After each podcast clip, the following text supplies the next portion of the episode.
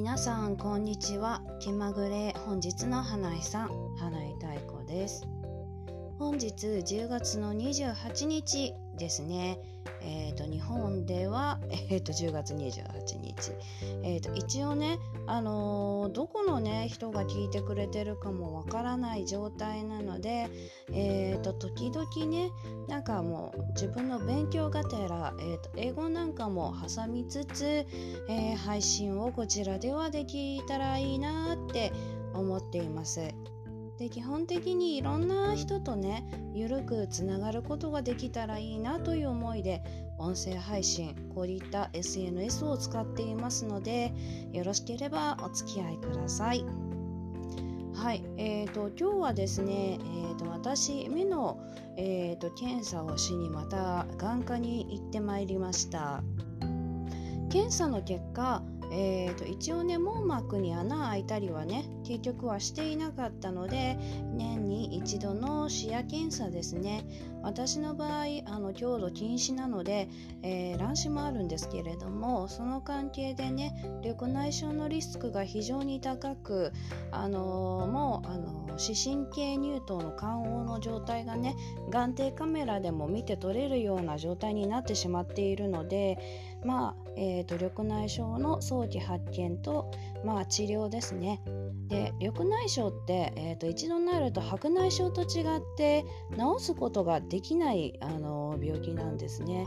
でもまあ一つね、あのー、少し明るい話題で iPS 細胞のね角膜とかのへの移植でしたっていうかねそういったねあのもう、あのー、臨床実験もされているということでまあ今後どうなっていくかは、えー、分かりませんけれども、えーと、緑内障、えーと、早く発見して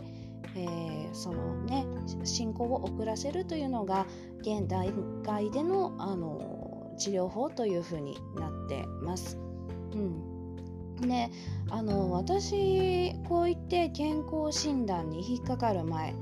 までは目は悪いけれどもそんなことをね気にしたことなかったんです。一応ギリギリアラサーということでまだね30代前半なんですけれども、えー、目がですね、うん、まさかそんな目の奥でそんな病変っていうかね老化が進んでるとは思わず普通に言ってもねまだねこれぐらいの年だと若い方なんですよ。体体的には目的にはねなのにまあねどうしたもんかしらということでなのであのあと緑内障ってかなり視野が狭ま狭まってからじゃないと気づかないらしいですね。なのであの気づいた時にはもう結構視野の欠損が進んでいたとか、えーと、そういったようなことが多いようです。なので、えーと、このねラジオの配信聞いてあの聞かれた方例えばねあの今コンタクトレンズとかしてる方って非常に多いと思うんです。ね、私はねちょっとドライアイもあるんでコンタクトレンズはしないんですけれどもコンタクトって、えー、まあ、検査とかでねあのちゃんと病院で処方してもらって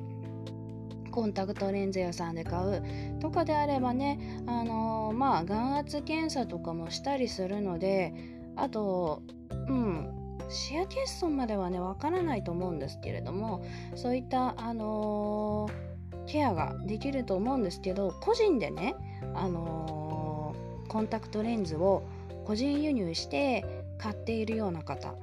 は、えーとね、やっぱりねあの年に一度ぐらいはね眼科行ってあの目の検査してもらって処方箋もね書いてもらった方がいいと思います。はいあの本当ね目の私は運よく健康診断の眼底カメラでね引っかかって分かった事実なんですけれども意外にねあの自覚症状がないので、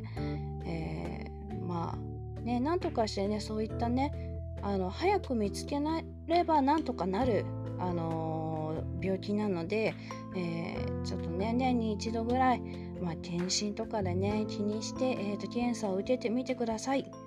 というところです。はいでまあ、あとはね目のね異常を感じたらねなるべく早く、えー、眼科に行くこともおすすめしたいです。えーね、そういえば YouTuber のゆゆうたさんもね確か右目がなんか変だなと思ったら白内障進んでて、まあ、手術されたっていう話で。まあ無事ね白内障は手術してね、あのー、治る、あのー、よくあるね、あのー、目の病気なので、はい、あの無事あの配信も復活されて、えーと、とても、えーと、お下品な歌をね歌われていて私すごい好きなんですけどああいうねノリの歌とかねいやもうほんと才能の無駄遣いっていうゆうたさんみたいなことを言うんだなっていうふうに思います。